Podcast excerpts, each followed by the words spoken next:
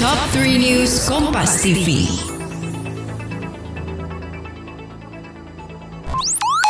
Eits, sebelum kamu mendengarkan ini, setiap hari Jumat jam 10 pagi ada podcast drama udara yang siap menghibur akhir pekan kamu. Ada horor, cerita anak kos, sejarah wayang, dan masih banyak lagi. Dengerin podcast ini di Spotify ya. Drama udara ini dipersembahkan oleh Motion Radio dan KG Media. Hai sahabat Kompas TV, saatnya kita update 3 berita terpopuler yang terjadi pada hari ini, Jumat 15 Oktober 2021 bersama saya Sinta Milenia. Berita pertama, sebuah kren di Pancoran Mas Depok, Jawa Barat jatuh dan menimpa rumah warga. Lima orang terluka dalam peristiwa ini, termasuk seorang anak yang terjebak di dalam beton bangunan rumah tim pemadam kebakaran kota Depok akhirnya berhasil mengevakuasi seorang anak yang tertimpa runtuhan bangunan akibat sebuah kren ambruk. Korban langsung dilarikan ke rumah sakit karena kondisinya melemah setelah berjuang selama lebih dari enam jam bertahan dalam proses evakuasi. Saksi mata menyebut kren jatuh menimpa rumah pada pukul 9 pagi.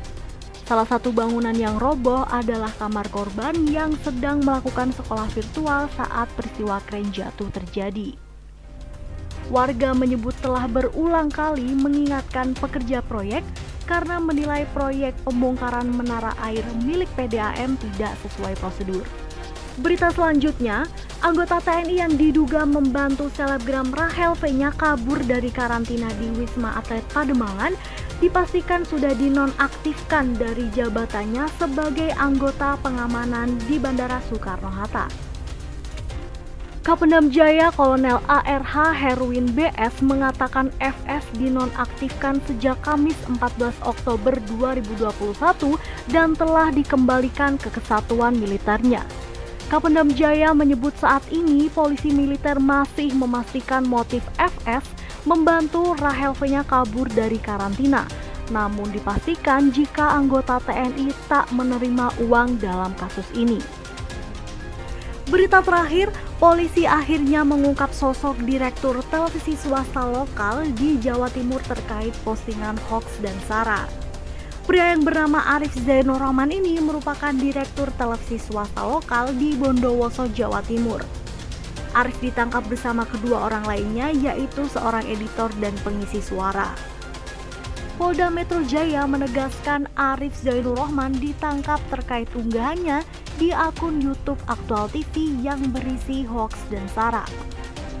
Arif memosting konten hoax dan sara melalui YouTube Aktual TV dan tidak terdaftar di Dewan Pers.